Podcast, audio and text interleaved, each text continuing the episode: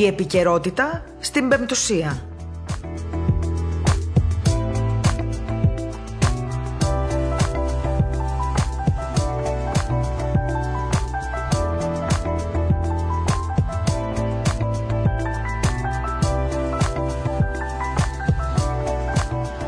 Καλησπέρα σας, αγαπητοί ακροατές. Πέμπτη σήμερα, 8 Απριλίου, η ώρα είναι 2 ε, και 4 λεπτά. Λίγο μετά το γνωστό μεσημέρι, το δικό μας το μεσημέρι. Για μας ξεκινάει στις 2 το μεσημέρι πάντα. Λοιπόν, χαιρόμαστε ιδιαίτερως που είμαστε μαζί μετά από μια ολόκληρη εβδομάδα. Όπως σας έχω πει, όλοι γνωρίζετε πολύ καλά ότι αυτή η εκπομπή, η εκπομπή επικαιρότητα στο ραδιόφωνο της Πεμπτουσίας, μεταδίδεται ζωντανά κάθε Πέμπτη πλέον. Ε, μέχρι να βγει και η τηλεόρασή μας στον αέρα και να μπούμε λίγο σε μια γραμμή. Γιατί όπως σας έχω πει, είμαστε λίγοι και καλοί εδώ μέσα και προσπαθούμε να δουλέψουμε όλοι σκληρά για όλα αυτά τα μέσα τα οποία θέλουμε να σας διαθέσουμε για να μπορείτε και εσείς να ενημερώνεστε τηλεοπτικά, ραδιοφωνικά και να διαβάζετε όλα αυτά τα ωραία θέματα ποιοτικά για την παράδοση, για την εκκλησία μας, για τις ρίζες μας, για τον τόπο μας και για την ψυχή μας και για την πνευματική μας ισορροπία και την υγεία της ε, ψυχής μας. Ε, έχουμε ένα σκοπό κι εμείς έτσι, μια, κάνουμε μια προσπάθεια για αυτή τη φιλοκαλία ε, και μέσα από όλα τα μέσα μαζικής ενημέρωσης του ε, Ινστιτούτου Αγιος Μάξιμος Ογρεκός και της Πεμπτωσίας Network πλέον, αυτού του μεγάλου ομίλου, προσπαθούμε να είμαστε έτσι σε μια ταύτιση ε, με την ε, φιλοκαλία, με μια προσπάθεια ε, να διανύουμε τις ημέρες μας, τις ώρες μας, τα δευτερόλεπτά μας πιο ποιοτικά. Αν μπείτε σήμερα στο Διεθνές Πρακτορείο Ορθοδοξία, το p.gr ή orthodoxianewsagency.gr, θα δείτε ότι ε, στα πρωτοσέλιδα μας πάνω διαφημίζουμε ιδιαίτερως αυτό τον καιρό την ε, τηλεόραση της Πεμπτουσίας που θα είναι σύντομα κοντά σας. Θέλω να πιστεύω ότι την, ε, την Κυριακή των Βαΐων θα είναι η πρεμιέρα αυτού του τηλεοπτικού σταθμού, του ψηφιακού μας καναλιού. Αν όλα πάνε καλά, συνθέω πάντα. Ε, διότι ξέρετε, υπάρχει και ο παράγοντας ο ανθρώπινος και υπάρχουν και δυσκολίες και πειρασμοί και εμείς είχαμε ιδιαίτερα πολλούς πειρασμούς όλο αυτό το διάστημα που προετοιμάζαμε και προετοιμάζουμε ακόμα την ψηφιακή μας τηλεόραση για να βγούμε στον αέρα, όμως με τη βοήθεια του Θεού θα τα καταφέρουμε.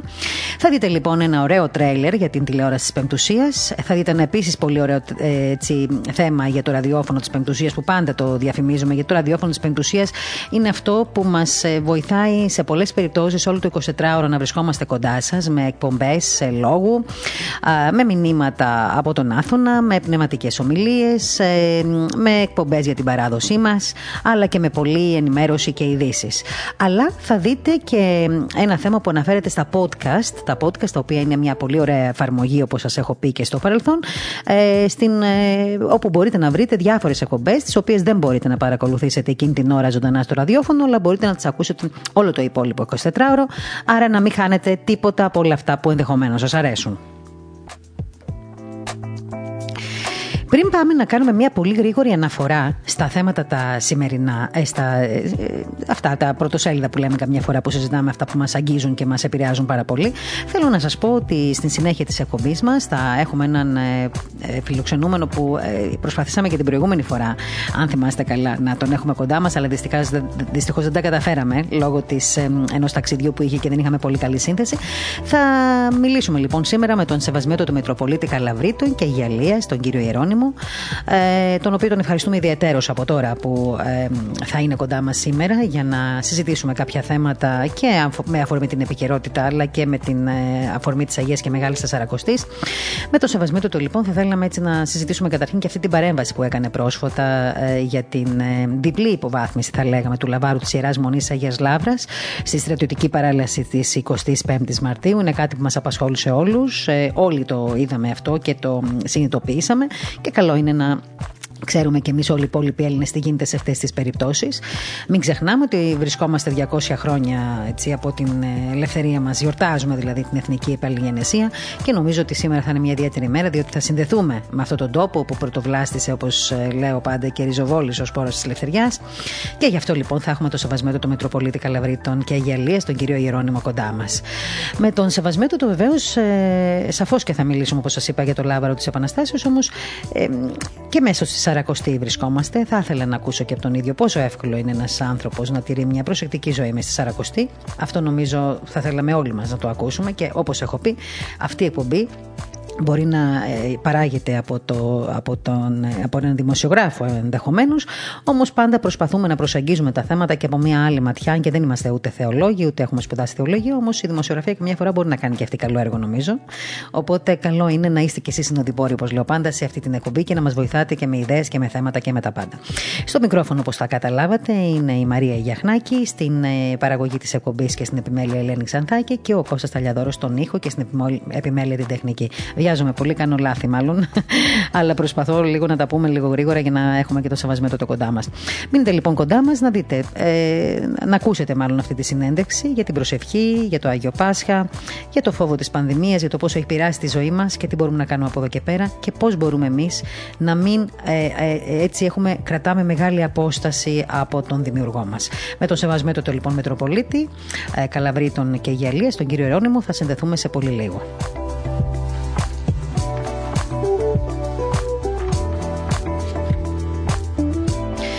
Ένα ωραίο νέο θέλω να σας πω. Ε, ξέρετε πολύ καλά, εδώ και καιρό μιλάμε για την ταινία Ο άνθρωπος του Θεού, το Man of God, όπως όπως λέγεται στην ε, αγγλική του εκδοχή.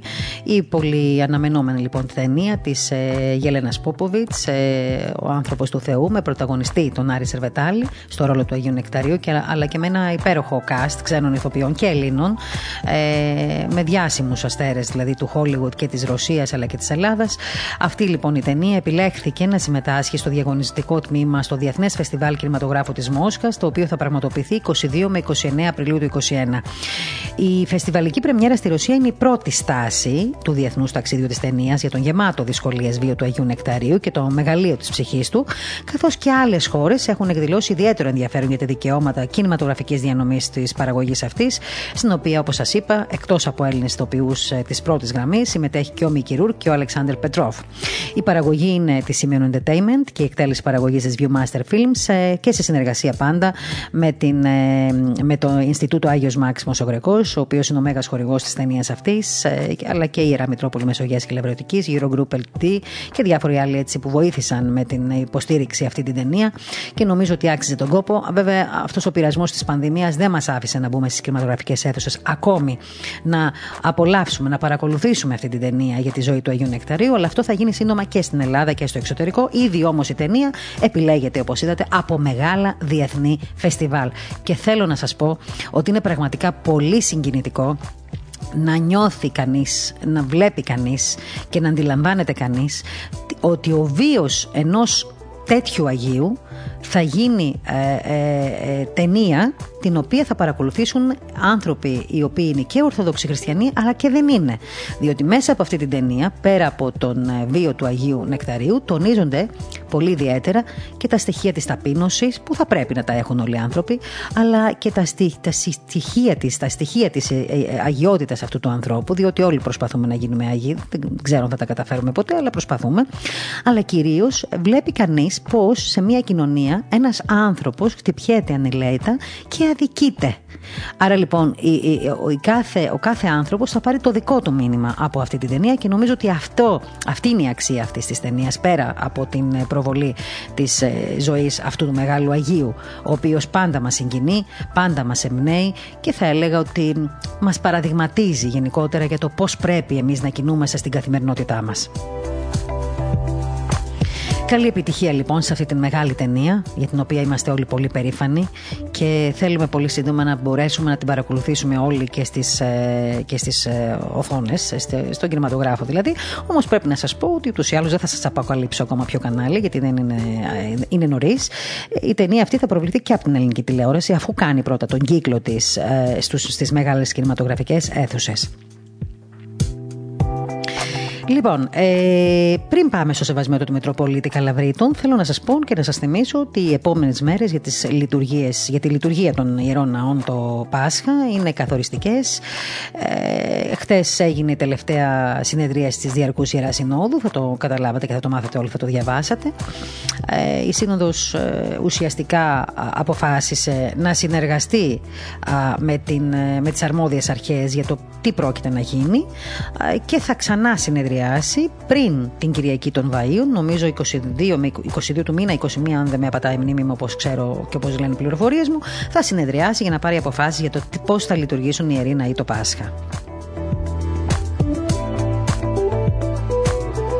Βέβαια, εντάξει, υπάρχουν κάποιες πληροφορίες ότι η Εκκλησία διαμηνεί ότι δεν υπάρχει περίπτωση να αποδεχθεί το περσινό σενάριο, δηλαδή να ε, τελεστούν ιερές ακολουθίες και κλεισμένων των θυρών.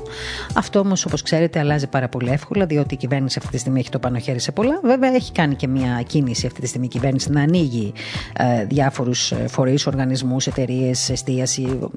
Παίρνει αποφάσεις κατά εβδομάδα τέλος πάντων πώς θα λειτουργήσει. Θα δούμε τι θα γίνει και με τις εκκλησίες. Εμείς πάντως όσοι μπορούμε και όσοι καταφέρνουμε, τηρώντας τα μέτρα, γιατί όλοι θέλουμε να είμαστε υγιείς όχι μόνο για τους εαυτούς μας, αλλά και για τους ανθρώπους μας και για την κοινωνία μας και για τους πολίτες. Ε, Βεβαίως θα προσέχουμε και προσέχουμε και καλά θα κάνουμε να προσέχουμε, γιατί σας είπα, εμείς είχαμε και βιωματική εμπειρία από ανθρώπους οι οποίοι νόσησαν τον κορονοϊό ε, με αποτέλεσμα να κινδυνεύσουν να χάσουν και τη ζωή τους και ακόμα δεν έχουν γίνει περισσότεροι καλά. Όμως παρόλα αυτά ε, δεν είμαστε υπέρ της άποψης ότι οι εκκλησίες πρέπει να είναι κλειστές και όσοι μπορούμε, καλό είναι να βρισκόμαστε στους ναούς μας, να λειτουργούμαστε και να κοινωνούμε.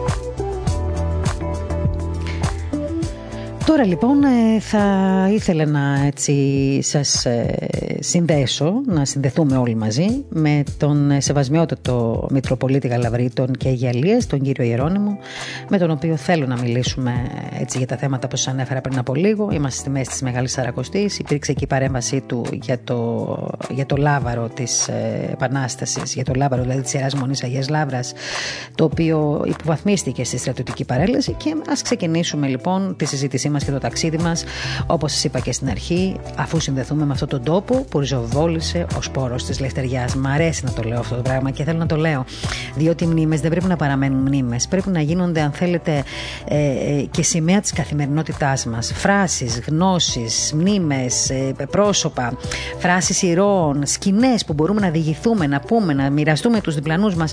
Είναι καλό να τα έχουμε στην καθημερινότητά μας γιατί πρέπει να ξεχνάμε ότι κάποιοι άνθρωποι ε, θυσιάστηκαν για να είμαστε εμείς σήμερα εδώ ελεύθεροι και να παλεύουμε απλά με τους πειρασμούς μας. Ας πάμε λοιπόν στην, ε, στην ε, Μητρόπολη ε, Καλαβρίτων και να μιλήσουμε με το Σεβασμιότατο. Σεβασμιότατο ευλογείτε, σας ευχαριστούμε πάρα πολύ που είστε σήμερα κοντά μας, να έχουμε την ευχή σας και καλή δύναμη για το υπόλοιπο της Σαρακοστής. Σας ευχαριστώ και εγώ πάρα πολύ για την τιμή που μου κάνετε για άλλη μια φορά να δίνω έτσι τη μαρτυρία μου μέσα από το ε, από τον τηλεοπτικό και ραδιοφωνικό σταθμό της Πεμπτουσίας. Να σε ευχαριστήσω για άλλη μια φορά όπως είπα και να σε ευχηθώ για να έχουμε έτσι μια συνέχεια, μια συνέχιση της Αγίας και Μεγάλης Τεσσαρακοστής με αγάπη και εμπιστοσύνη προς το Θεό και ταπείνωση και έτσι με ανανεωμένη πνευματικά να εορτάσουμε και την Ανάσταση του Κυρίου μας. Ε, Σεβασμιότατε, θα ήθελα λίγο να αρχίσουμε τη συζήτησή μας από το θέμα της παρέμβασης που κάνατε τις προηγούμενες ημέρες ε, για την, ε, θα λέγαμε, η διπλή υποβάθμιση και εμείς συμφωνούμε σε αυτό, του λαβάρου της Ιεράς Μονής της Αγίας Λάβρας στη στρατιωτική παρέλαση της 25ης Μαρτίου. Ουσιαστικά παρέλασε τελευταίο ε, στον πάνδημο αυτόν εορτασμό. Ε, αυτό ε, τι σημαίνει για όλους εμάς που γίναμε θεατές και λάβαμε αυτό το μήνυμα από την παρέλαση τη συγκεκριμένη; Κατά τη γνώμη σας πάντα. Ναι, δεν θέλω να πω για αυτό το θέμα το οποίο με συζητάτε και με ρωτάτε. Δεν θα ήθελα να απαντήσω ότι είναι ε, περιφρόνηση προς το λάβρο της Επαναστάσεως αυτό το ιερό ε, σύμβολο το οποίο φυλάσσεται ε, στην Ιερά Μονή της Αγίας Λάβρας στα Καλάβρητα. Δεν θέλω να πω ότι το περιφρόνησαν. Φέτος Ε, φυσικά μας δημιουργεί και απορίες και σκέψεις οι οποίες πολλές φορές δεν είναι, πρέπει να από ανθρώπους της Εκκλησίας να, έτσι, να, να σκεφτόμαστε αρνητικά για κάποια θέματα. Μας, εμένα εγώ έχουμε και λέγω ότι μου, μου δημιούργησε στην καρδιά και στην ψυχή μου μια θλίψη έκπληξη και έντονο προβληματισμό. Mm-hmm. Προβληματίστηκα όταν, όταν είδα ότι το λάβρο της Επαναστάσεως ε, παρέλαβε στην, ε, στην, ε, αυτή στην παρέλαση της 25 Μαρτίου και ήταν τελευταίο. Mm-hmm. Ε, Ω νέος επίσκοπος δεν είχα ασχοληθεί ποτέ με το Λάβρο, ήξερα, το ξέρω το Λάβρο της Επαναστάσεως, δεν είχα όμως ασχοληθεί για το αν πηγαίνει, ή, γνώριζα ότι πηγαίνει στην παρέλαση στην Αθήνα, στην επίσημη παρέλαση της Αθήνας, ε, αλλά δεν ήξερα με ποιον τρόπο γίνεται.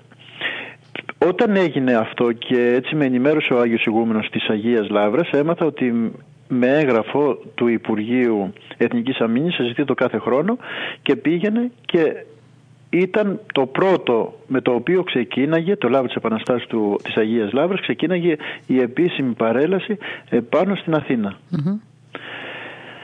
Ε, βλέποντας αυτό ότι δεν έγινε, ξαφνιάστηκα και λέω για ποιο λόγο; Για ποιο λόγο για πρώτη φορά περιφρονήθηκε το Λάβρο της Επαναστάσεως; Ε, ψάχνοντας όμως αυτές τις ημέρες είδα ότι είχε ζητηθεί από το Υπουργείο τον Οκτώβριο, είχαμε δώσει θετική απάντηση και λαμβάνουμε ένα έγγραφο μετά, ο ηγούμενος δηλαδή της Αγίας Λάβρας απάντησε ότι ναι με πολύ χαρά θα σας φέρουμε το Λάβαρο να συμμετέχει στην, στην παρέλαση και λαμβάνουμε ένα έγγραφο το οποίο ήταν ε, πριν ε, το Φεβρουάριο μήνα ή τον Ιανουάριο-Φεβρουάριο δεν θυμάμαι καλά που έλεγε ότι λόγω του COVID δεν θα παραστεί το Λάβαρο στην παρέλαση, στην επίσημη παρέλαση.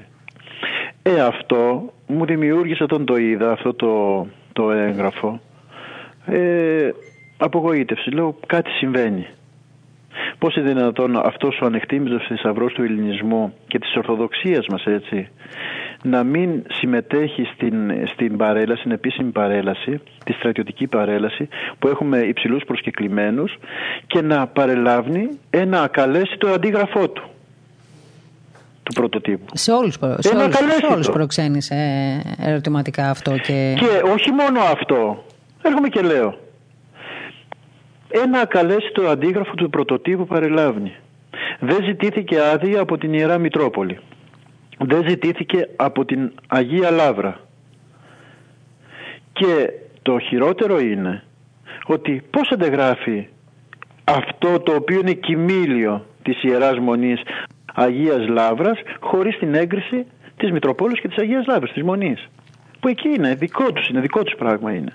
Δικό τους είναι το Λάβαρο, ανήκει στην Αγία Λάβρα. Έτσι λοιπόν αυτό μου δημιούργησε περισσότερες σκέψεις αρνητικές.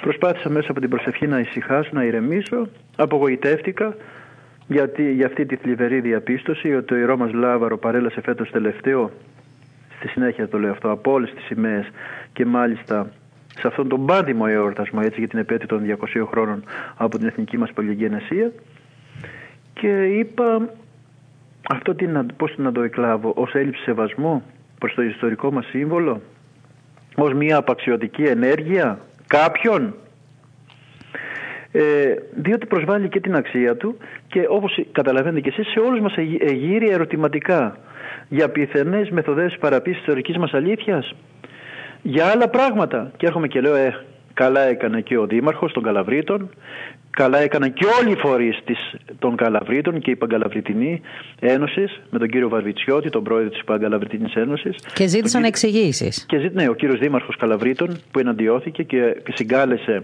ο κύριος Αθανάσης Παπαδόπουλος, συγκάλεσε ε, συμβούλιο ε, του Δημοτικού Συμβουλίου για να πάρουν τις αποφάσεις τους, κάλεσε τους ηγουμένους, εμένα, εντάξει. Και από εκεί πέρα να δούμε για ποιο λόγο έγινε αυτό, ποιες είναι αυτές οι μεθοδεύσεις. Τελικά πήρατε απαντήσεις, σεβασμιότητα δόθηκε. Απαντήσεις όχι, όχι, δώσαμε, ε, δώσαμε σε αυτό μάλλον εξ, ε, εξουσιοδοτήσαμε τον κύριο Δήμαρχο ε, από και από την πλευρά της Εκκλησίας αλλά και από πλευρά όλων των, της επαρχίας Καλαβρίτων και της Ιεράς Μητροπόλεως μας να προβούν στις ανάλογες έτσι, ανταλλαγές αλληλογραφίες που να ζητούν να μας πούνε για ποιο λόγο έγινε αυτό το, πρόγμα, το πράγμα, γιατί έγινε αυτό φέτος αυτή η, η έλλειψη, γιατί, γιατί συνέβη αυτό το, αυτό το γεγονός και από εκεί πέρα να μας ενημερώσουν και θα δούμε τι θα κάνουμε από εκεί. Πάντως, εδώ θέλω να σημειώσω και εγώ κάτι μέσα σε μια παρένθεση, θα το βάλω και με συγχωρείτε mm. που σας διακόπτω. Είναι ότι ε, γενικότερα παρακολουθώντας, εγώ θα το πω σαν δημοσιογράφος. Οι δημοσιογράφοι, βέβαια, γενικά έχουμε μια κριτική διάθεση, αλλά θέλω να πιστεύω ότι είμαι από τους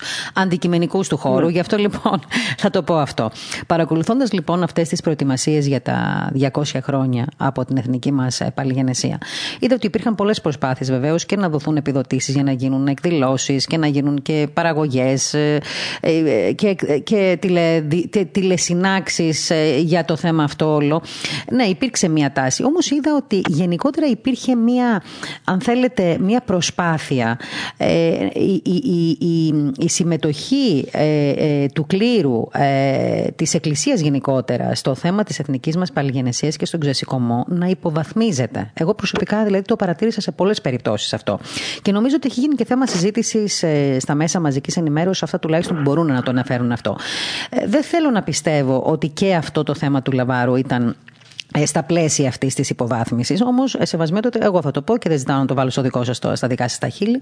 Κατά τη γνώμη μου, υπάρχει μια τάση να υποβαθμιστεί γενικότερα η προσφορά της Εκκλησίας και των ε, όσων έτσι, σηματοδοτούν την προσπάθεια αυτή, την βοήθεια της Εκκλησίας, να γίνεται μια προσπάθεια λοιπόν να υποβαθμιστεί η προσπάθεια για το θέμα της εθνικής παλιγενεσίας, κάτι το οποίο είναι παράλογο κατά τη γνώμη μου. Ναι, συμφωνώ. Συμφωνώ και θα σας πω έτσι, θα σας ενημερώσω ότι η Εκκλησία μας ε, ως Ιερά Σύνοδος έτσι, με τον Μακαριώτα Αρχιεπίσκοπο το γνωρίζετε και εσείς αλλά έτσι να, να, το, να το φρεσκάρω στη μνήμη σας και, και να, το, έτσι, να ενημερώσουμε και το ακροτήριό σας. Ο Μακαριώτατος Αρχιεπίσκοπος Αθηνών και Πάσης Ελλάδας κύριος Ιερώνυμος μαζί με τη Συνοδική Επιτροπή αυτή η οποία ασχολείται τώρα με, το, με τις ε, εκδηλώσεις για τα 200 χρόνια από την, ε, από την Ελληνική Επανάσταση που έχει πρόεδρο τον Άγιο τον Μητροπολίτη, το γνωρίζετε Δημητριάδου, τον κύριο ναι.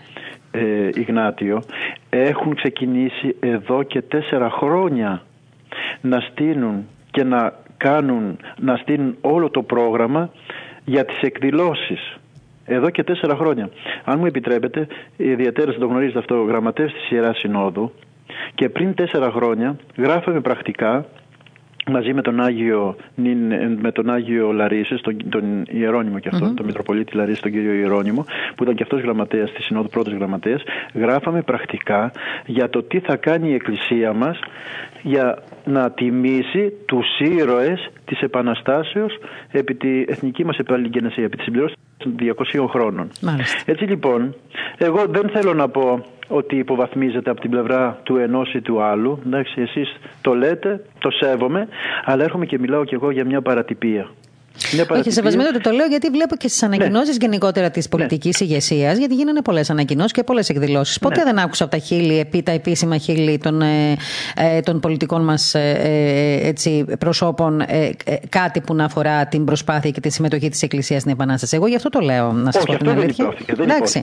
Λοιπόν, και σε μια χώρα ορθόδοξη, σε μια χώρα ορθόδοξη θεωρώ ότι και οι εκπρόσωποι της πολιτικής ηγεσίας θα πρέπει να λάβουν υπόψη τους ή τουλάχιστον να ενημερωθούν, αν δεν είναι ενημερωμένοι ιστορικά, ότι η Εκκλησία έπαιξε πολύ μεγάλο ρόλο στην εθνική μας παλιγενεσία. Έτσι, έτσι. Φυσικά εγώ το μιλάω, συμφωνώ, μιλάω όμως για παράβλεψη, για παρατυπία, για το θέμα του Λαβάρου. Έτσι. Μάλιστα, έτσι Και εμείς ζητούμε να, μας δω, να, δω, να γίνουν, όπως σας είπα, από τον κύριο Δήμαρχο, ε, τον κύριο Παπαδόγλου, ιδέως ενέργειες προς του αρμόδιου φορείς για να δούμε. Γιατί, γιατί από πού προέκυψαν αυτές οι παρατυπίες; Και με σκοπό να μην επαναληφθούν στο μέλλον που δεν το νομίζω πλέον έτσι.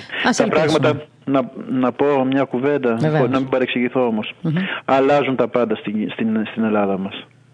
Στην Ελλάδα των ηρώων και των μαρτύρων και η οποία έβγαλε Αγίους, διεφύλαξε τα ιερά και όσια της πατρίδας μας, έδωσε τα φώτα. Μου έκανε εντύπωση ε, μια δήλωση, αν μπορώ να το πω, του Μητροπολίτη Βολοκολάμ του κυρίου Ιλαρίωνα. μπορεί να τη διαβάσατε για το θέμα, για το θέμα της 25 Μαρτίου που είπε ότι εμείς είμαστε υποχρεωμένοι απέναντι στην Ελλάδα διότι μάθαμε για τον Χριστό. Φοβερή δήλωση. Ναι, από εμάς πήραν ε, ναι. το βάπτισμα. Είμαστε υποχρεωμένοι, ναι. Είμαστε, έρχεται και το, όχι το αναγνωρίζει. Μια εκκλησία δυνατή, της Ρωσίας έτσι και έρχεται ο, ο Μητροπολίτης, ο, ο, ο πρόεδρος των διορθοδόξων και διαχριστιανικών σχέσεων της Εκκλησίας της Ρωσίας και αναγνωρίζει και το, και το λέει ότι εμείς οφείλουμε αυτό και εμείς εδώ στην Ελλάδα ερχόμαστε και τίποτα, δεν ασχολούμαστε. Δυστυχώς εμείς οι Έλληνες το έχουμε να αυτό το τα πάντα. Ναι. Αλλά δυστυχώς όταν ξεχαστούν τα πάντα τότε. Εμείς λοιπόν πρέπει. Εμείς σεβασμιότητα ας κάνουμε. Γιατί η καταστροφή δεν έρχεται με, το, με τη λύθη, αλλά ο Θεός να μας λυπηθεί. Εμείς πάντως πρέπει να κάνουμε το χρέος μας, ο καθένας από την πλευρά του, αφού κάποιοι προσπαθούν να ξεχάσουν, τουλάχιστον εμείς να προσπαθούμε να θυμόμαστε και να, θυ... και να... και βοηθάμε τον κόσμο να θυμάται. Ο καθένας από το δικό του μετερίζει και, και το δικό του διακόνημα. λοιπόν, τώρα, με αφορμή λοιπόν και το Λάβαρο, και βεβαίως γιατί είμαστε ακόμα έτσι, έχουμε την, ε, διανύουμε αυτή την περίοδο, την, ε, την κορυφαία περίοδο, θα έλεγα, της εθνικής περηφάνειας ε, ε, πατριωτικής. Μαζί με τη Μεγάλη Τεσσαρακοστή, μετά με τη Μεγάλη Τεσσαρακοστή είναι αυτή η περίοδος Ακριβώς. Θέλω λίγο πριν πάμε στη Μεγάλη Τεσσαρακοστή, για την οποία θέλω να, να μιλήσουμε, να θυμηθούμε λίγο έτσι κάποια κορυφαία ιστορικά γεγονότα που σηματοδότησαν την έναρξη της Επανάστασης, ε, τα οποία έχουν ε, πραγματοποιηθεί ε, στην περιοχή δική σας. Μιλάω τώρα για τη μυστική συνέλευση της Βοστίτσας. Εκεί είχαμε και τη σημαία του Ανδρέα Λόντου, την ναι, ναι. ύψωση του Λαβάρου της Επανάστασης, τη μάχη του Μεγάλου Σπηλαίου, την νικηφόρα μάχη. Ναι, ναι, ναι. Θα ήθελα λίγο έτσι να αναφερθούμε για τους ακροατές μας, αν, έχετε την, αν έχουμε ευλογία ναι, να, να σας ακούσουμε. Ναι. Η, συνέλευση, η μυστική συνέλευση Βοστίτσας έγινε 26 ε, Ιανουαρίου του 1821 και έγινε, η Βοστίτσα ονομάζεται το παλιό, το, το νυν Αίγιον, έτσι, της περιοχής εδώ του Αιγείου, παλιά ονομαζόταν Βοστίτσα και έγινε, η συνάντηση αυτή έγινε ε, από τους φιλικούς ε, με σκοπό την οργάνωση και τον προσδιορισμό του, του χρόνου εκδήλωσης της επερχόμενης ελληνικής επανάστασης στην πελοποννησο Ε, αυτό, στη συνέντευξη αυτή πήραν, πήραν μέρος πολύ κληρικοί από όλη την Πελοπόννησο και πρόκριτη και είχαν πάρει μέρος από τις επαρχίες αυτή η κληρική και η πρόκριτη από τις επαρχίες της Αχαΐας, των Πατρών και των Καλαβρίτων. Δεν είχε πάρει, δεν συμμετείχε σε αυτή τη συνέλευση από την τέταρτη επαρχία της Πελοπόννησης που ήταν η Γαστούνη, είναι κάτω στην, στην ηλια Ε, ο σκοπός για τον οποίο που έγινε, όπως σας είπα, ήταν η κληρική μαζί με τους προύχοντες και με τα παλικάρια της Επαναστάσεως να καταστρώσουν το σχέδιο για το πώς θα ξεκινήσει η Επανάσταση στην, ε, στην Πελοπόννησο. Και αυτό είχε ως αποτέλεσμα να οργανωθεί τόσο, παρα, τόσο πολύ καλά αυτές οι, οι συζητήσεις που έγιναν με την άφηξη του του Παπαφλέσσα, ο οποίος την περίοδο εκείνη ήταν εκπρόσωπος και του Υψηλάντη. Έτσι λοιπόν ε, και, το και, ο βασικός, και το βασικό θέμα της συνελεύσεως ήταν ο καθορισμός του χρόνου της, ε, της έναξης της Επαναστάσεως. Αρχικά προσδιορίστηκε αν οι συνθήκες το επέτρεπαν και έπαιρναν έτσι ευνοϊκή απάντηση από τη Ρωσία, γιατί πίστευαν ότι θα έρθει από τη Ρωσία η, η βοήθεια, η 25η Μαρτίου ή αλλιώς η 28η Απριλίου ή πολύ περισσότερο 21η Μαΐου. Όπως όμως γνωρίζουμε αποφασίσανε και έγινε η Επανάσταση, ξεκίνησε η Επανάσταση 17 Μαρτίου, είναι πολύ σημαντική αυτή η ημερομηνία, 17 Μαρτίου με την εορτή του Αγίου Αλεξίου στην Ιερά Μονή Αγίας Λάβρας εκεί συγκεντρώθηκε, πήγε ο παλαιόν πατρόν Γερμανός ήρθανε οι οι προύχοντες της περιοχής και τα παλικάρια της Επαναστάσεως και έδωσαν το βράδυ στην ώρα που γινόταν η ακολουθία προς τιμή, η αγρυπνία μάλλον προς τιμή του πολιούχου της Ιεράς Μονής Αγίας Λάβρας του, του Αγίου Αλεξίου έγινε εκείνη την ώρα που γινόταν η ακολουθία έδωσαν τον όρκο ότι οι αγωνιστές οι ήρωες της Επαναστάσεώς μας θα, θα πολεμήσουν υπέρ της πίστεως υπερπίστεως και πατρίδος. Αυτά είναι έτσι εν ολίγης, τα περί πώς λένε, τις, ε, περί το ιστορικό σε συντομία για την μυστική συνέλευση της Βοστή. Και είναι, είναι πολύ σημαντικό έτσι να συνδεόμαστε και πνευματικά και αν θέλετε και η σκέψη μας ουσιαστικά με, με τον τόπο όπου πρωτοβλάστησε και ριζοβόλησε ο σπόρος της Λευτεριάς ε, σεβασμιότατε. Γι' αυτό είναι καλό να ακούγονται αυτά και στα ραδιόφωνα και στις τηλεοράσεις και να γράφονται διότι δεν είναι αυτά τα γεγονότα ε, δεν πρέπει να τα σκεπάζει έτσι το, το σεντόνι της λύθης. Πρέπει να, τα, να συνεχίζουμε εμείς να ριζοβολούμε αυτό το σπόρο της Λευτεριάς, ακόμα και αν εμείς ζούμε σε, περίοδο, σε, σε εποχή δημοκρατίας, θα έλεγα, εντός εισαγωγικών δηλαδή κιόλας, γιατί και αυτό συζητείται καμιά φορά. αν είναι έτσι τα πράγματα. Γνωρίζετε, νομίζω το γνωρίζετε, ότι το Αίγυπτο ήταν και η πρώτη πόλη που απελευθερώθηκε στις 21 Μαρτίου του 1821. Δηλαδή ξεκίνησε η Επανάσταση 17, ελευθερώθηκε. Και έρχομαι τώρα να πω, αν μου επιτρέπετε, να μιλήσουμε για την μάχη του Μεγάλου Σπηλαίου 26 Ιουνίου, 24 Ιουνίου του 1827. Η νικηφόρα μάχη. Η νικηφόρα μάχη. Τι γίνεται, ο ιστορικός λέγει ότι στην Αγία Λάβρα ξεκίνησε η Επανάσταση, σηκώθηκε το Λάβαρο 17 Μαρτίου και στο Μέγα Σπήλαιο τελείωσε η Επανάσταση στην, ε, στην Πελοπόννησο. Με την νικηφόρα μάχη του Μεγάλου Σπηλαίου τελειώνει η Επανάσταση στην, ε, στην, στην Πελοπόννησο. Ο Ιμπραήμ φεύγει και η Πελοπόννησο είναι ελεύθερη από τους, ε, από τους Τούρκους, κατά τον ιστορικό. Έτσι λοιπόν 24 Ιουνίου του 1827 ο Ιμπραήμ ερχόμενος από την Τριπολίτσα πηγαίνει και στα, ε, με τα παλικάρια του, με τους ε, στρατιωτικούς του, πηγαίνει στην περιοχή και κατασκηνώνει στην περιοχή Σκεπαστό, είναι λίγο έξω από τα Καλάβρητα και έχει βάλει, έχει βάλει ως σκοπό να κυριεύσει τη μονή του Μεγάλου Σπηλαίου. Ανταλλάσσει αλληλογραφία με τον τότε ηγούμενο Δαμασκηνό που του λέει ξέρεις τι εγώ βρίσκομαι εδώ στην περιοχή των Καλαβρίτων στο Σκεπαστό ε, και έχω αποφασίσει να έρθω να κυριεύσω το, να πάρω το μοναστήρι.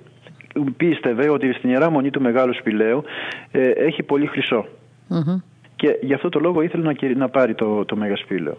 Ο Δαμασκηνός του απαντά ότι αυτό το, το φοβερό, αυτό το τρομερό, αυτό το ιστορικό, αυτή είναι μια ιστορική απάντηση του τότε ηγουμένου του Δαμασκηνού. Του λέει, κοίτα να δεις άρχοντά μου, του λέει, πολύ εμένα. Ε, εάν έρθεις εδώ και μας νικήσεις, να ξέρεις ότι θα πούνε ότι νίκησες καλογέρους. Αν έρθεις όμως και χάσεις τη μάχη, τότε να ξέρεις δεν θα μπορέσεις να μείνεις όλο το μοριά. Και έτσι λοιπόν ο Ιμπραήμ έρχεται με τα στρατεύματά του, ε, οι μοναχοί βγάζουν, βγάζουν τα, τα ράση και φοράνε τη φουστανέλα και παίρνουν τα καριοφύλια και αντιμετωπίζουν τον Ιμπραήμ και ο Ιμπραήμ όπως είναι γνωστό χάνει τη μάχη αυτή και φεύγει από την Πελοπόννησο και όπως σας είπα στην αρχή τελειώνει και η επανάσταση στην Πελοπόννησο με την, με την νικηφόρα μάχη του Μεγάλου Σπηλαίου.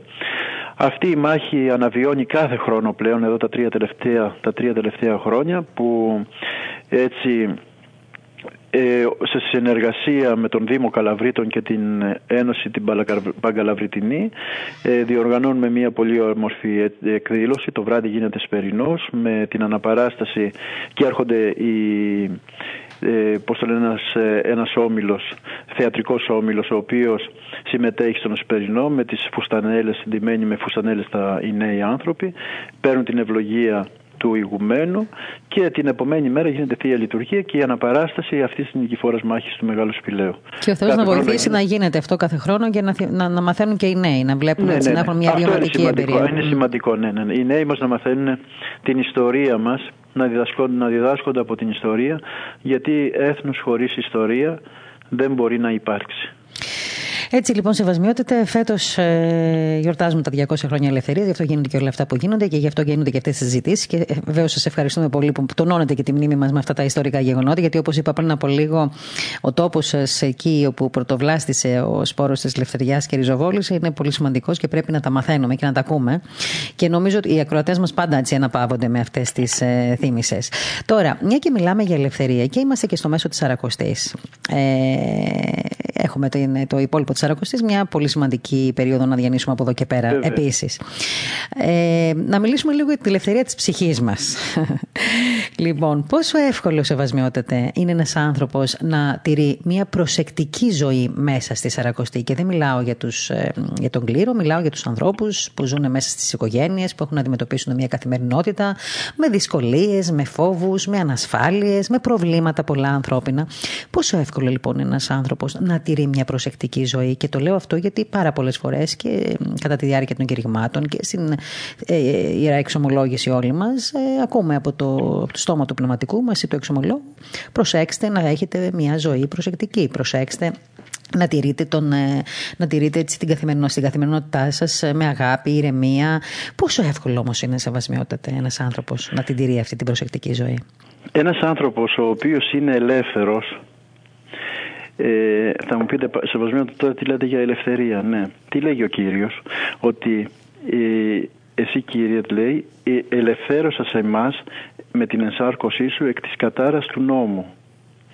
Ο λοιπόν ο Χριστός μας με την ενσάρκωσή του αλλά και την ανάστασή του έρχεται και μας ελευθερώνει από την κατάρα. Είμαστε καταραμένοι πριν την έλευση του Χριστού στη γη. Ο λαός του Θεού ήταν, με την, όταν λέμε κατάρα, με την έννοια ότι ήταν, ήμασταν αποκομμένοι από τον Θεό. Δεν είχαμε επικοινωνία με τον Θεό. Ναι, βέβαια, και όταν μετά έρχεται, το... μετά την πτώση, μετά την πτώση του Αδάμ και της Εύας. Έτσι λοιπόν ο Χριστός μας έρχεται και μας ενώνει με τον Θεό Πατέρα και μας ειρηνεύει με τον Τριαδικό Θεό.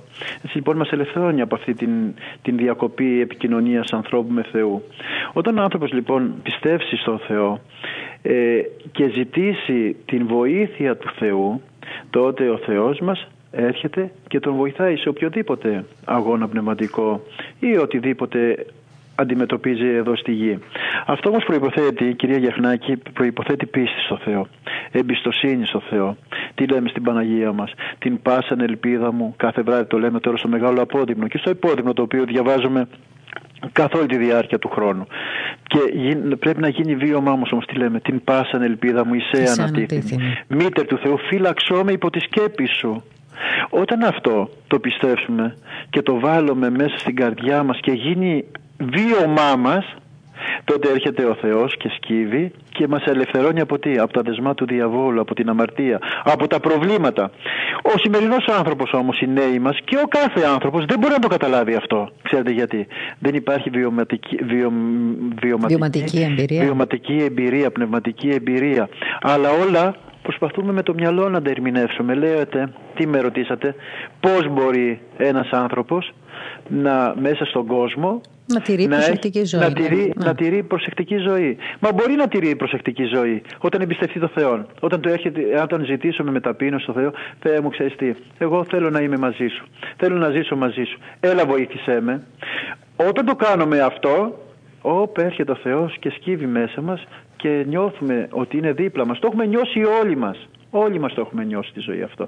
Ότι ο Θεός μας είναι δίπλα μας όταν τον ζητήσουμε.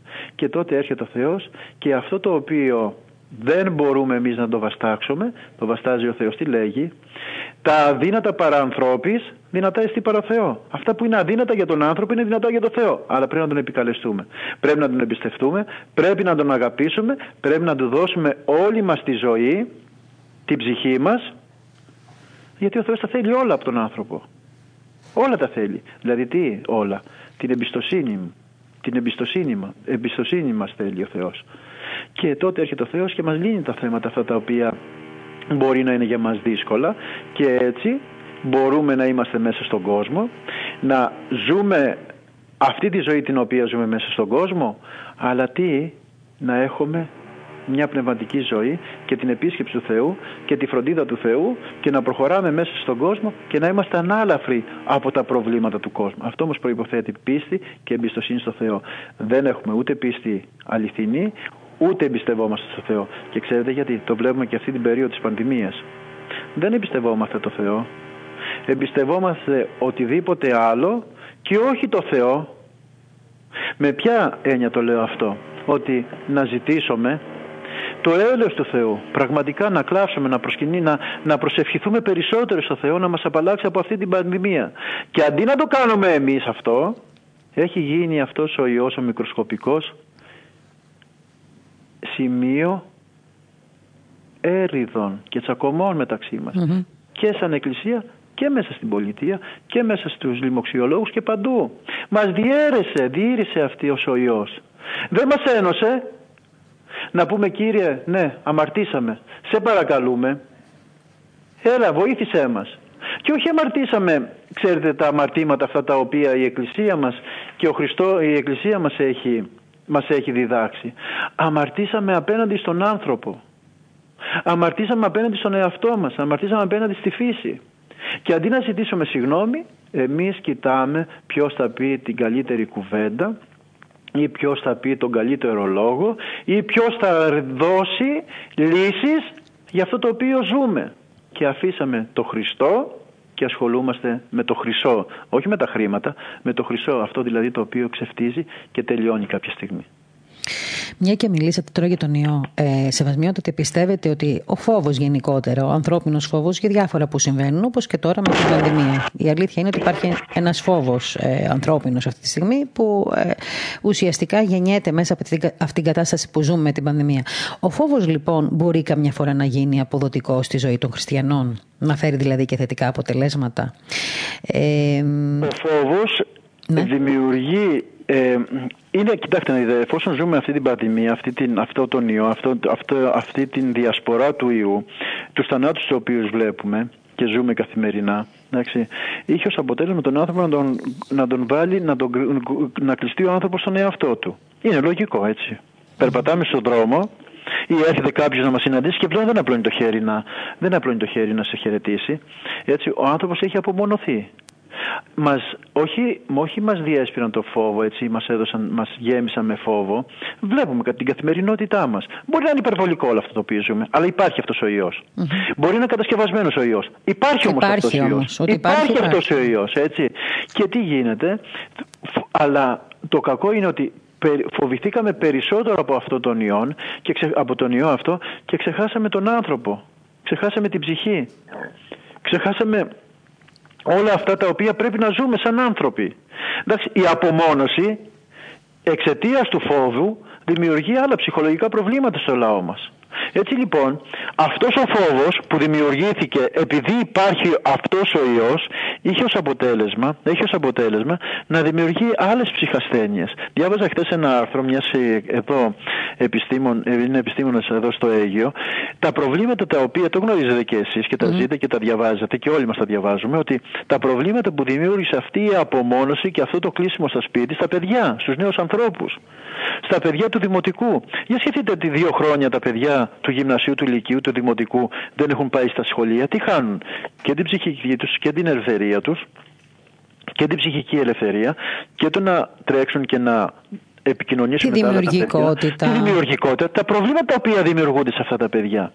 Και αντί να πούμε, βρε παιδί μου, άντε λίγο να προσέξουμε σαν άνθρωποι, σαν χριστιανοί, σαν λαός, να διώξουμε αυτή την πανδημία, εμείς είμαστε, κλεινόμαστε μέσα στο φόβο μας, με αποτέλεσμα ταλαιπωρούμεθα μέχρι σήμερα από όλα αυτά τα οποία ζούμε, έτσι.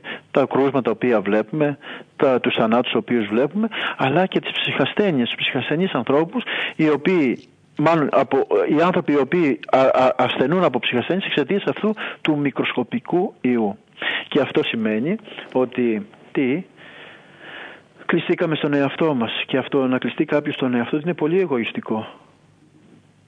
Κοιτάω μόνο τον εαυτό μου και δεν κοιτάω κανέναν άλλον. Κοιτάω τον εαυτό μου και δεν φροντίζω τον άλλον. Εγωισμός. Με αποτέλεσμα θα φτάσουμε και θα ζήσουμε χειρότερα πράγματα εάν δεν καθαρίσουμε τον εαυτό μας από αυτό το μεγάλο πρόβλημα, από αυτό το μεγάλο ιόν που είναι ο εγωισμός.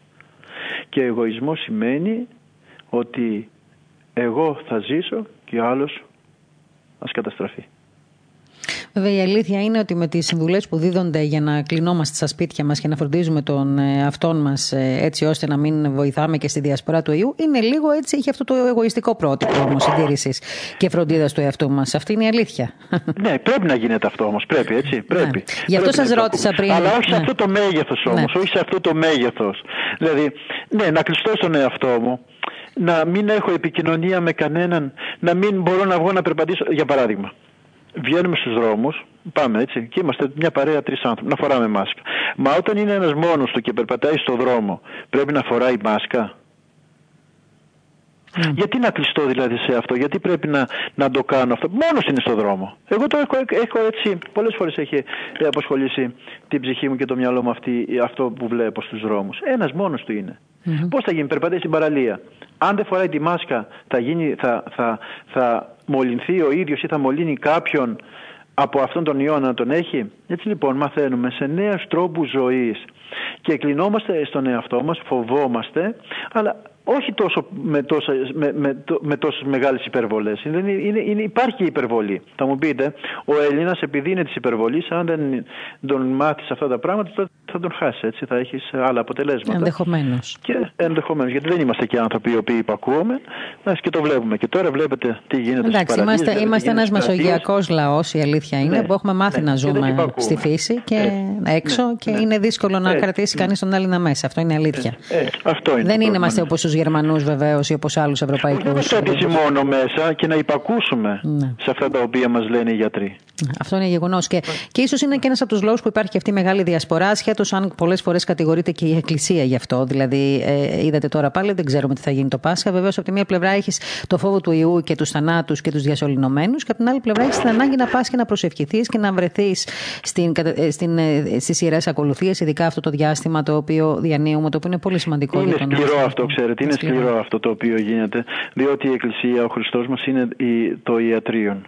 Τι λέμε κάθε φορά στη Θεία Λειτουργία; Η Θεία Λειτουργία γίνεται υπέρ ιάσους ψυχής και σώματος. Αυτά φέτος φυσικά αμφισβητούνται τώρα. έχουν μπει και, σε αυτά, και αυτό το, το θέμα της ε, συμμετοχής μας στη λατρεία ε, αφισβητείται αν τελικά μέσα από την Εκκλησία, αυτό είναι ερώτημα όχι αν, για μένα δεν ισχυει αν μέσα από την Εκκλησία ε, ο άνθρωπος θεραπεύεται και ψυχικά και σωματικά. Γι' αυτό όμως, αυτό, γι' αυτό λειτουργούμε, γι' αυτό συμμετέχουμε στο ποτήριο της ζωής, στο σώμα και το αίμα του Χριστού. Για να αποκτήσουμε αθανασία ψυχής και, ιατρία, και, την, και, την, και την ιατρία των, την, την, την, του σώματός μας. Αυτά όμως βλέπετε από τους επιστήμονες αφιζητούνται πλέον και είναι λογικό οι άνθρωποι οι οποίοι πιστεύουν στον Θεό και έχουν εμπιστοσύνη στον Θεό να επαναστατούν και να μην το θέλουν αυτό, διότι όπως ο καθένας, ο κάθε επιστήμονας έχει την, την άποψή του που είναι σεβαστή και πρέπει να, σεβαστώ, να σεβόμεθα τις απόψεις των επιστημόνων και να ακούμε τις, τις συμβουλές τους, αλλά όμως θα πρέπει και αυτοί οι άνθρωποι να ακούσουν και τη φωνή της ψυχής κάποιων ανθρώπων. Έτσι λοιπόν η Εκκλησία, το είδατε και το βλέπουμε, μαζί με τον Μακαριώτο μας, Μακαριώτο Αρχιεπίσκοπο μας και την Ιερά Σύνοδο μπορεί και όπως όλοι οι ιεράρχες και οι ιερείς μας μπορεί, μπορούμε, μπορεί να διαχειριστεί αυτήν την πανδημία και ο κόσμος να συμμετέχει και στις ακολουθίες και να είναι προσεκτική προς αυτήν τη διασπορά. Αλλά το κλείσιμο των, των ναών, τα 9 άτομα, τα 20 άτομα, τα 5 άτομα έχει δημιουργήσει φόβο και στους ιερείς και στο λαό. Mm-hmm. ο άλλος να πάει στην εκκλησία. Μην του κόψουν πρόστιμο, μην του δημιουργήσουν θέματα, μην τον πιάσουν στον δρόμο, μην τον κάνουν, μην το φτιάξουν. Ε, αυτό δεν είναι ωραίο πράγμα. Δηλαδή δεν μπορούμε να πειράζουμε την πίστη του λαού μας. Όλοι έχουμε δικαιώματα μέσα σε αυτό το κράτος το οποίο ζούμε να ζούμε ελεύθερα. Μιλάμε για ελευθερία και μας κλαβώνουν καθημερινά. Ε, αυτό δεν πρέπει να συνεχιστεί. Και όμως συνεχίζεται. Ε, ναι, μιλάνε για ελευθερία αλλά δεν υπάρχει ελευθερία. Δεν μπορείς τον άλλον να τον κλείνεις με το, με το ζόρι, να μην του επιτρέπεις να πάει να, να συμμετέχει στη θεία λειτουργία. Μπορεί η Εκκλησία μας, το έχουμε αποδείξει νομίζω κυρία Γιαχνάκη αυτό, ότι μπορεί να διαχειριστεί το λαό της. Και ο λαός της υπακούει στο, στη, στην φωνή των κληρικών των, των ποιμένων της. Μα έτσι κι αλλιώς σεβασμιότατε. Ε, βέβαια, αυτό δεν, μπορούν να το, δεν μπορούν να το ξέρουν αυτοί που παίρνουν τις αποφάσεις. Αλλά ούτως ή άλλως από τη μέρα που εμφανίστηκε αυτός ο ιός, οι εκκλησίες δεν ξεχύλιζαν κιόλας. Δηλαδή, υπήρξαν χριστιανοί που σταμάτησαν από μόνοι τους να πηγαίνουν στην εκκλησία. Ναι, ναι, δηλαδή, δεν, ναι, καταλάβατε. Απλά αυτή η αιμονή με την εκκλησία είναι, νομίζω, αυτό που έχει ενοχλήσει όλους μας. Αυτό. Η αλήθεια αυτό. είναι αυτή. Α, η αιμονή είναι. Δηλαδή, Υπάρχει για, όλα, για όλα φταίει η εκκλησία. Ε, δεν φταίει όλα για όλα η εκκλησία. Εντάξει, και η Αφού τα διαχειρίζεται τα ναι, Όντως το διαχειρίζεται και πρέπει να καταλάβει και ο κόσμος που μας ακούει, που νομίζω ότι το ξέρει αυτό. Ότι ε, καμιά φορά λένε να, ας πούμε, και εκείνος ο ιερέας είχε κορονοϊό και ο άλλος κορονοϊό. Ωραία. Το θέμα είναι, δεν φταίει η Εκκλησία για τον κορονοϊό. Οι, οι ιερείς όλοι είναι άνθρωποι, έχουν οικογένειες ή θα δουν κάποιον άνθρωπο. Δηλαδή, ο ιό δεν, δεν, δεν σημαίνει ότι δεν θα κολλήσεις τους ίδιους επειδή φοράνε το ράσο, έτσι το σχήμα. θα το κολλήσεις από. Ακριβώς. Αυτό δεν έχει καταλάβει ο κόσμος και επηρεάζεται από αυτούς οι οποίοι είναι παπαγαλάκια αυτού του είδους της ενημέρωσης που θέλουν να. Ναι. Να σας πω κάτι και με συγχωρείτε να πω κάτι προσωπικό, δεν επιτρέπεται να μιλάμε. Εγώ όπως, ε, γνωρίζω ότι ασθένει, ασθένει από τον ναι, κορονοϊό. Το θυμάμαι, ναι, ναι. Λοιπόν, ως νέος επίσκοπος πήγαινα σε ενορίες. Mm-hmm. Ήταν λογικό ως νέος επίσκοπος να πηγαίνω σε όλες τις ενορίες. Με τα μέτρα τα οποία η κυβέρνηση είχε θεσπίσει, δηλαδή 5, 10, 20 άτομα στις θείε λειτουργίες. Έλεγα μέσα μου ότι δεν υπάρχει πιθανότητα να μην κολλήσω το κορονοϊό. Mm-hmm. Εντάξει. Γιατί ερχόταν ο ένας να μου φύγει στο χέρι, ο άλλος να μου φύγει στο χέρι, ο άλλος να με δει, να με κάνει. Το καλοκαίρι φυσικά ήταν τα μέτρα πιο ελαφριά. Λοιπόν, τον, τον Οκτώβριο-Νοέμβριο ήταν, ήταν, ήταν ακόμα καλοκαίρι. Και το έλεγα στους συνεργάτες μου και σε κάποιους δικούς μου ανθρώπους: Δεν υπάρχει πιθανότητα να μην κολλήσω. Και μου το έλεγαν και εμένα κάποιοι γιατροί. Μου λέει: Σεβασμιότητα, προσέχετε, δεν. Αλλά τι να κάνω. Έρχεται ο άλλος, θέλει να με χαιρετήσει. Να πάρει μια ευλογία, βέβαια. Να πάρει μια ευλογία. Τι θα του πω, φύγε. Τέλος πάντων, και ασθένησα. Και για μένα κυρία Γιαχνάκη είπανε ότι εγώ είμαι αυτός ο οποίος διέσπηρα τον κορονοϊό. Όχι, απλώς αυτό που πρέπει να καταλάβουν είναι ότι τον ιό δεν τον πήρε. Ναι. Ε, ναι. Ε, κατηγορείται το εκκλησίασμα. Αυτό, αυτό με ενοχλεί ναι, και η θεία ναι. κοινωνία. Πρέπει να καταλάβουν λοιπόν ότι είστε άνθρωπος. Δεν το είπατε μόνος σας. Πήγατε την περιοδία σας στα χωριά, στους ανθρώπους. Αυτό, λογικό είναι ότι θα κολλούσατε τον ιό. Δεν σημαίνει όμως ότι ο ιός τον κολλήσατε μέσα στην εκκλησία και επειδή. Ε, όχι, όχι, Αυτό πρέπει να καταλάβουν. Όχι, όχι, όχι, όχι, όχι, όχι. Δεν υπάρχει αυτό. καταρχήν δεν έχουμε διασπορά μέσα σε ναού, έτσι. Άλλο η ιερέας ότι μπορεί και ο επίσκοπος μπορεί να κολλήσει, αλλά από τη θεία λειτουργία, από την εκκλησία μέσα δεν έχουμε ότι Εντάξει, έχουν ναι, δεν θα τα πραγματευόμαστε τώρα τα, τα ιερά και τα όσια Ε, σε όχι, καμία ναι, περίπτωση. ναι. Έτσι Ε, δεν όχι, είναι. ναι, ναι. Τώρα από τη θεία κοινωνία και από, το, μέσα, από τη θεία κοινωνία είναι ποτέ δυνατόν, το λέω, να, να, να κολλήσουμε ασθένεια. Τότε όλοι οι παπάδες και όλοι οι επίσκοποι θα είχαν ασθενήσει από τον κορονοϊό. Όλοι, από μιας. Έτσι είναι. Συμφωνείτε; Συμφωνώ. Εγώ κοινωνώ Διότι να σας πω. ενάμιση χρόνο- εγώ, θα το ενάμιση πω. εγώ χρόνο- συνεχίζω να πηγαίνω στην εκκλησία και κοινωνώ κανονικά Ναι, όσο μου επιτρέπει ενάμιση ο χρόνο. πνευματικός μου. Εντάξει. Αν Ναι, κολλήσω τον εντάξει. ιό, μπορώ να τον κολλήσω στο γραφείο, μπορώ να τον κολλήσω στο σούπερ μάρκετ. Δεν σημαίνει ότι τον και να κολλήσω το στην μεταφέρω εκκλησία. μετά να είναι στην εκκλησία. Έτσι. Μπορούμε να το μεταφέρουμε. Αλλά, αλλά και να κολλήσουμε και άλλους. Αλλά α, είναι ποτέ δυνατόν από τη θεία κοινωνία. Τότε όλοι οι παπάδες και οι δεσποτάδε θα έχουν κολλήσει κορονοϊό. Έτσι είναι. Γιατί κοινωνάμε όλοι. Εντάξει, μην μου πείτε, έχουμε κοινωνήσει και ανθρώπους που έρχονται στην εκκλησία μπορεί να έχουν έρθει και να, έχουν, να είχαν την, τον, την, τον ιό αυτόν. Ε, Ποιος από τους τόσοι πόσοι έχουν, έχουν, αρρωστεί, έχουν ασθενήσει και την περίοδο αυτή του Χριστούγεννα, Πάσχα που είχαμε πολύ κόσμο, λέμε, κόσμο πολύ τέλος πάντων, έχουν ασθενήσει αρχιερείς και ιερείς τόσο πολύ; Αν μεταδίδονται, μεταδίδονται ο ιός από τη Θεία Κοινωνία. Ή έχουμε τις άλλες περιπτώσεις από σε λιμο, λιμωδών νοσοκομεία να, συμ- να είναι ιερείς και ξέρετε τι λέω ακόμα κάτι που μου έρχεται στο μυαλό. Είμαι 30 χρόνια κληρικός. Στα 30 χρόνια δεν θα έχω κοινωνήσει ανθρώπους οι οποίοι έχουν υπατήτητα, AIDS, άλλες έτσι ασθένειες μεταδοτικές.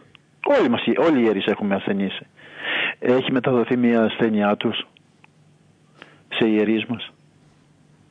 Ε, βέβαια. Και έτσι σημαίνει και στην Ιεραποστολή που έχω μιλήσει εγώ με Στην πολλούς Ιεραποστολή, ναι, αυτό, στην πολλούς Ιεραποστολή. Ιεραποστόλους οι οποίοι Έχουν θέλουν τη θεία ασθενήσει. λειτουργία. Έτσι.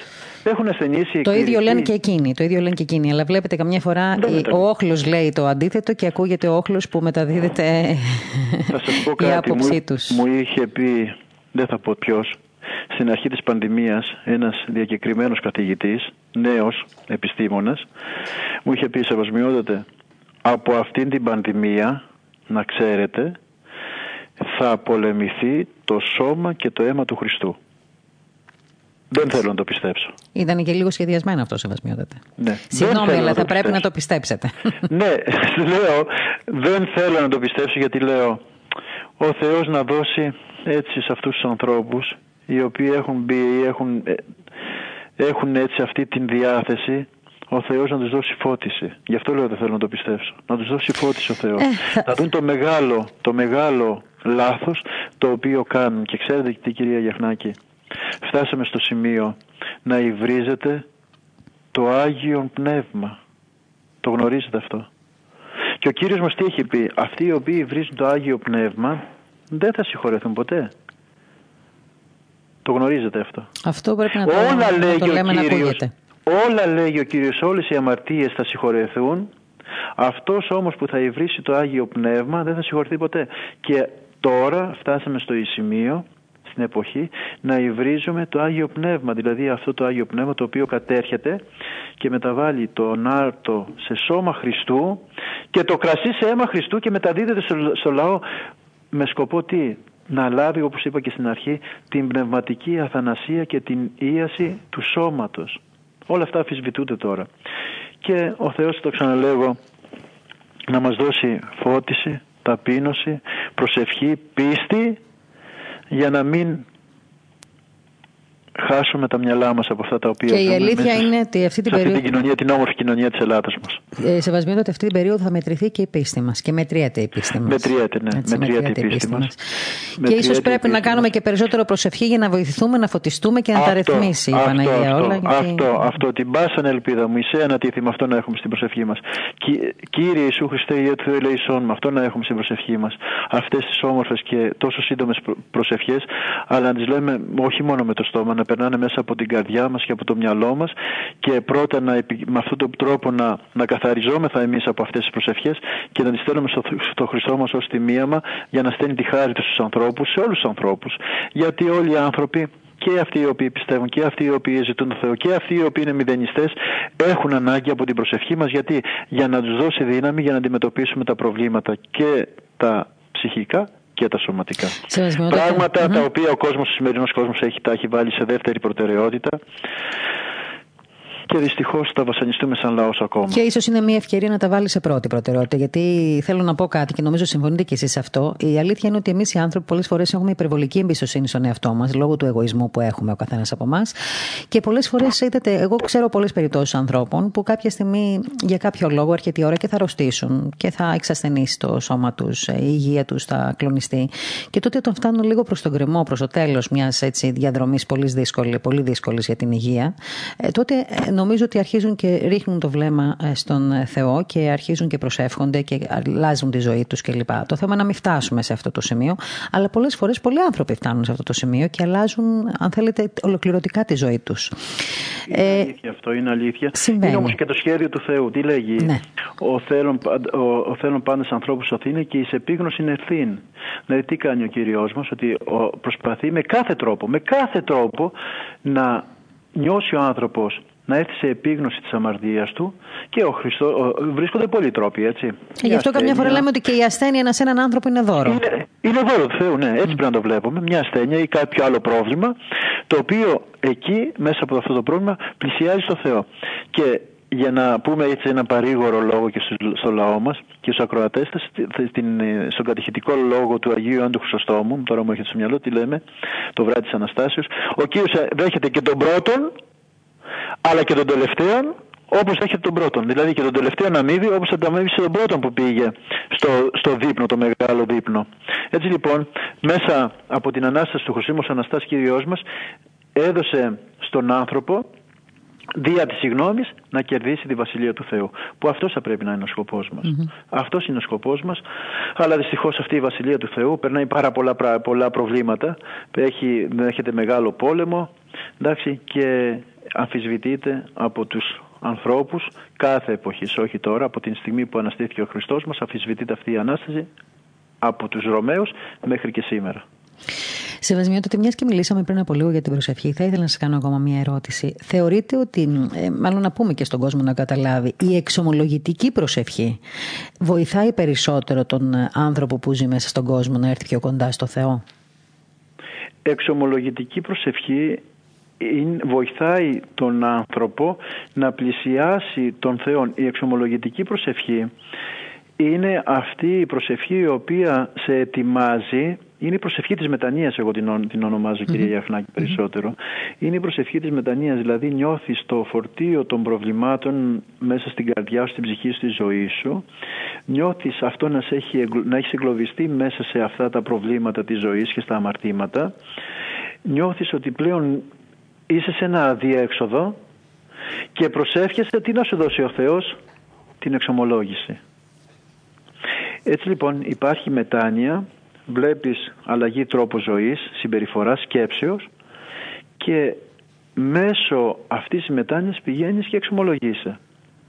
Έτσι λοιπόν καλύτερα να τη λέγαμε εξομολογητική, ε, με, προσευχητική μετάνοια, δηλαδή ο Θεός να μας δίνει μετάνοια. Αυτό δεν λένε και οι πατέρες της Εκκλησίας μας και οι ασκητές, ότι πας στο όρος για παράδειγμα και τους λες γέροντα την ευχή σου να μας δώσει ο Θεός μετάνοια παιδάκι μου όταν ήμουν όταν ναι, πήγαινα ναι. στο Άγιο Όρος. Μετάνοια να μας δώσει, να προσεύχεις ο Θεός να μας δώσει μετάνοια. Δηλαδή τι σημαίνει αυτό, να προσευχόμαστε στο Θεό να αλλάξουμε τρόπο ζωής και να φύγουμε από τον τρόπο της καθημερινότητας, της αμαρτίας, του εγωισμού, των πτώσεων, της φιλιδονίας, της, της οποιασδήποτε σχέση έχει με αυτόν τον κόσμο και να ενωθούμε με το Θεό. Αλλά ένας άνθρωπος όμως ο οποίος ενώνεται με το Θεό και προσεύχεται καθημερινά στο Θεό και έχει μία επικοινωνία με το Θεό και εξομολογείται και κοινωνά δεν είναι ένας άνθρωπος περιθωριακός. Δεν σου δίνει κάτι κακό ο Θεός. Τι σου δίνει ο Θεός; Την ελευθερία να χαίρεσαι που είσαι εδώ στη γη και να προσμένεις τη Βασιλεία του Θεού. Τι όμορφο πράγμα είναι αυτό ε. Να ζεις ελεύθερος σε αυτή τη γη αποκομμένος από όλα τα προβλήματα της ζωής να ζεις μες στα προβλήματα αλλά να μην σε εγγίζουν τα προβλήματα. Τι ε, για σκεφτείτε το αυτό. Να ζεις μέσα στα προβλήματα αλλά να μην σε εγγίζουν τα προβλήματα γιατί έχεις δίπλα στο Χριστό. Αυτός ο οποίος έρχεται και σου παίρνει το φορτίο. Ο Κυρινός τι έκανε; Είχε ο Χριστός μας το σταυρό και πήγε και τον πήρε και το σήκωσε αυτό. Αυτό κάνει ο Χριστός μας. Έρχεται και μας παίρνει το πρόβλημα και μας ελευθερώνει από τα προβλήματα και μας ενώνει μαζί του. Τι όμορφο πράγμα είναι αυτό κυρία Γιαχνάκη, να είμαστε ενωμένοι με τον Θεό. Να προσευχόμαστε με τον Θεό, να, να προσευχόμαστε στο Θεό. Να τον ζητούμε και να μας δίδει ό,τι, ό,τι ζητούμε. Με υπομονή όμως, έτσι, γιατί δεν μας τα δίνει αμέσως. Με υπομονή θα μας δώσει αυτό το οποίο ζούμε για το καλό της σωτηρίας μας και της ψυχής μας. Τι όμορφο πράγμα είναι.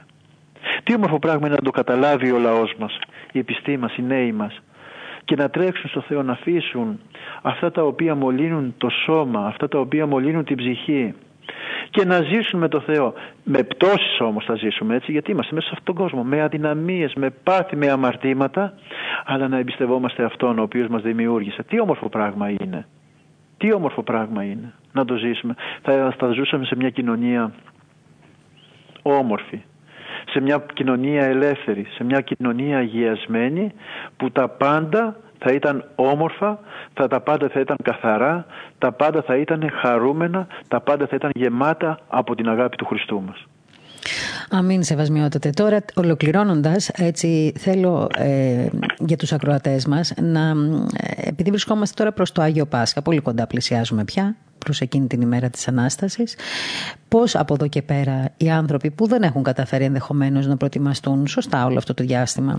Ε, νομίζω ότι ποτέ δεν είναι αργά για να προετοιμαστούμε ακόμα και για την ημέρα του Αγίου Πάσχα. Δηλαδή, ακόμα και τώρα αν κάποιος αποφασίσει να κάνει μια προετοιμασία για να ζήσει έτσι μια πιο ειρηνική ε, περίοδο μέχρι την ημέρα εκείνη, ε, τι πρέπει να κάνει για να προετοιμαστεί για το Άγιο Πάσχα; Να κάνει τον αυτοέλεγχό του να προσευχηθεί περισσότερο στο Θεό να του δώσει ταπείνωση, να κάνει αυτόν τον αυτοέλεγχο και από εκεί και πέρα να δει πού έχει βλάψει πρώτα τον εαυτό του και μέσα από τον εαυτό του τον συνάνθρωπό του και κατ' επέκταση των Θεών και να κάνει το μεγάλο βήμα της, να πάει στον ιερέα για να βγάλει από μέσα του ό,τι τον βαρύνει. Να εξομολογηθεί στον ιερέα τα αμαρτήματά του και εκεί να συμφιλειωθεί ο, ο άνθρωπος με τον Θεό. Όπως είπα, ο Θεός δέχεται τον άνθρωπο και την τελευταία στιγμή, αλλά τον στεφανώνει, του δίνει το στέφανο της νίκης. Αυτό όμως, ξέρετε, το αντιμετωπίζει το, αυτό, ε, την, ο διάβολος έρχεται και μας πολεμάει μέχρι την τελευταία στιγμή. Να πω αυτό, αν μου επιτρέπετε και να τελειώσουμε, να μην σας κουράζω άλλο. Ε, ο Μέγας Αντώνιος ήταν ένας ένας μεγάλος ασκητής, ο οποίος έφυγε στη ζωή, την ξέρετε την, την ναι, ζωή ναι, του Μεγάλου Αντωνίου και την ιστορία του. Έφυγε και πηγαίνοντας, είχε ανοίξει, είχαν ανοίξει λέει οι ουρανοί και ο Χριστός μας τον περίμενε, ο Τριαδικό Θεός περίμενε την ψυχή του Αγίου Αντωνίου να εισέλθει νικητής στη βασιλεία του Θεού. Όταν πήγαινε η ψυχή, πήγαινε ο διάβολος και του λέγε Με νίκησες, Αντώνια. Και του απαντούσε ο Μέγας Αντώνιος, Όχι ακόμα. Με νίκησες, Αντώνια γιατί περνούσε τα τελώνια, με νίκη Αντώνιο του λέγει ο διάβολος. Τον πήραζε ο διάβολος, ε, είχε φύγει από το σώμα η ψυχη και πήγαινε προς το Θεό. Με νίκη Αντώνια. Του λέγει όχι ακόμα. Και φτάνει στην πύλη που τον περίμενε ο Τριαδικό Θεός με ανοιχτή την αγκαλιά να πάρει την ψυχή του Αντωνίου. Και τι του λέγει, Με νίκησε Αντώνια. Και γυρνάει και του λέει, Συν Θεό. Ναι, του λέει, σε νίκησα, συν Θεό. Μαζί με τη βοήθεια του Θεού. Και ήρθε η ψυχή του, στην, την πήρε την ψυχή του ο, ο Τριαδικός Θεός. Έτσι λοιπόν, αυτό είναι ότι με, την, με ταπείνωση, όταν έχουμε μέσα μας ταπείνωση, έρχεται ο Θεός και μας σκεπάζει, μας αγιάζει, μας ευλογεί και τι μας κάνει, μας κλείνει στην αγκαλιά Του και μας σώζει. Αυτό ζητάει από Θεός από μας. Την μετάνοιά μας, την εξομολόγησή μας, τη συγνώμη μας και από εκεί και πέρα μας καθαρίζει και μας παίρνει μαζί Του μια για πάντα.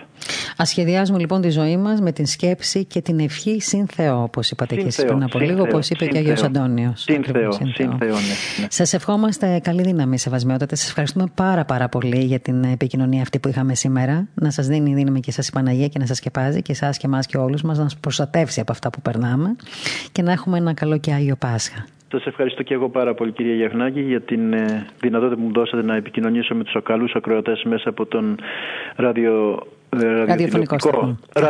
Τώρα, από την ημέρα των Βαΐων θα είμαστε και τηλεοπτικός. Ραδιοφωνικό σταθμό της Πεμπτουσίας. Να σε ευχηθώ μέσα από την καρδιά μου να έχετε έτσι πολύ καλές εκπομπές, διότι έχετε πολύ καλές εκπομπές, που ωφελεί και έτσι με αυτή την, τη διακονία την οποία έχετε να ωφελείτε τον λαό μας, τους νέους ανθρώπους μας και να ευχηθώ και εγώ σε όλους να περάσουμε ένα καλό Πάσχα, να φτάσουμε μάλλον μέχρι το Πάσχα με καθαρές καρδιές και ψυχές και μέσα μας να ανασταθεί ο Χριστός μας και να δώσει αυτή η Ανάσταση να αποτελέσει για τον καθένα μας προτροπή και σκέψη στο να δώσουμε την καρδιά μας και τη ζωή μας στον Ιησού Χριστό. Να είστε καλά. Καλό Πάσχα να έχετε. Να είστε καλά την ευχή σας. Ευχαριστώ πολύ.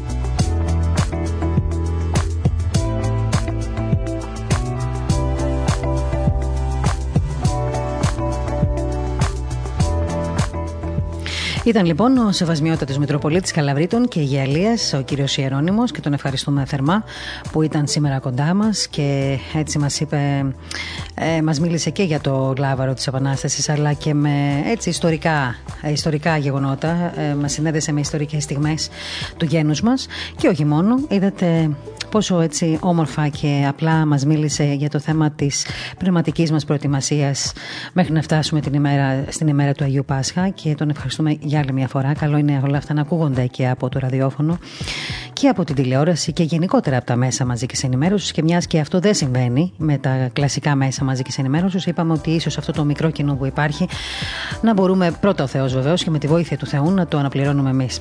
Θέλω να σας ευχαριστήσω πάρα πολύ που ήσασταν ε, σήμερα κοντά μας και για να μην παρεξηγηθώ όταν λέω εμείς, όχι εμείς εμείς, εμείς να γινόμαστε το, έτσι, ο, το μέσο.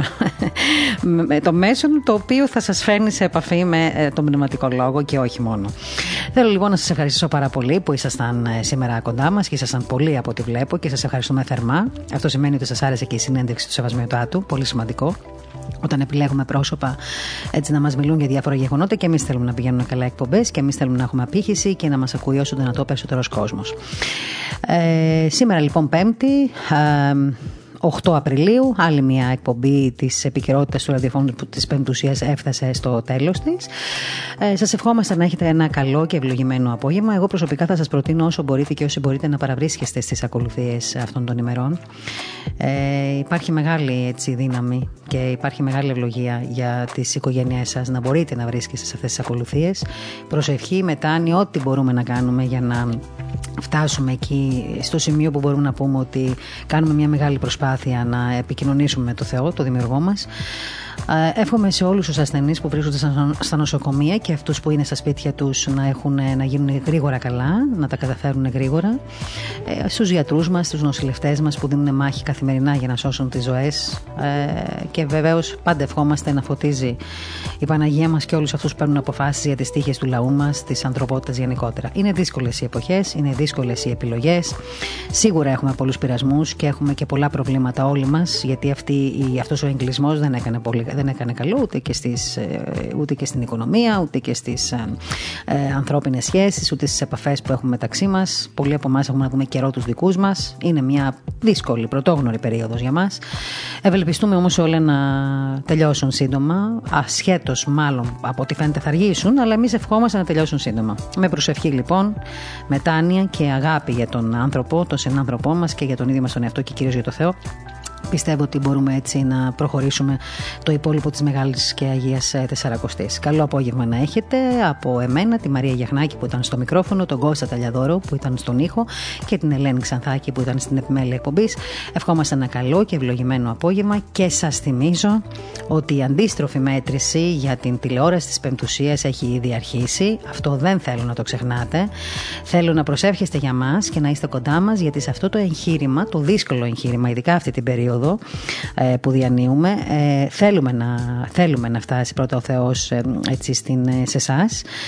η ψηφιακή τηλεόραση της Πεμπτουσίας θα είναι σύντομα κοντά σας. Όπως σας είπα και το πρωί υπολογίζουμε τη μέρα των Βαΐων, την Κυριακή των Βαΐων να ξεκινήσουμε την ε, τηλεόρασή μας με την ε, απευθείας μετάδοση της ε, Θείας Λειτουργίας της Κυριακής των Βαΐων και μετά βεβαίως θα ακολουθήσει όλο το πρόγραμμα. Τις επόμενες μέρες θα σας πω πολλά περισσότερα για αυτό το πρόγραμμα και για τα πρόσωπα που θα κάνουν αυτές τις εκπομπές. Μόνο να πω ότι στην Πεμπτουσία TV θα μπορείτε να παρακολουθείτε ζωντανό πρόγραμμα, όλο το 24ωρο, αλλά και on demand περιεχόμενο. Θα έχουμε ζωντανές συνδέσεις, εκπομπές λόγου, πνευματικές συνάξεις, συνεντεύξεις, οδηπορικά, αποστολές, ντοκιμαντέρ, σύριαλ και εκδηλώσεις. Και θέλω επίσης να σας πω ότι θα έχετε και πρόσβαση σε ένα πλούσιο αρχείο με ντοκουμέντα, ενώ θα μπορείτε με όλη σας την οικογένεια να παρακολουθείτε αυτό το πρόγραμμα, αλλά και μεγάλα γεγονότα, αφιερώματα για πρόσωπα που έγραψαν αλλά και γράφουν ιστορία. Θέλω να πω επίσης, και αυτό θέλω να μείνει έτσι στο μυαλό και στις καρδιές όλων μας ότι σε αυτό το πρόγραμμα της τηλεόρασης οι παραδόσεις μας, οι ρίζες μας, ο πολιτισμός μας και η Ορθοδοξία θα είναι σε πρώτο πλάνο. Καλό σας απόγευμα, σας ευχαριστώ που ήσασταν κοντά μας.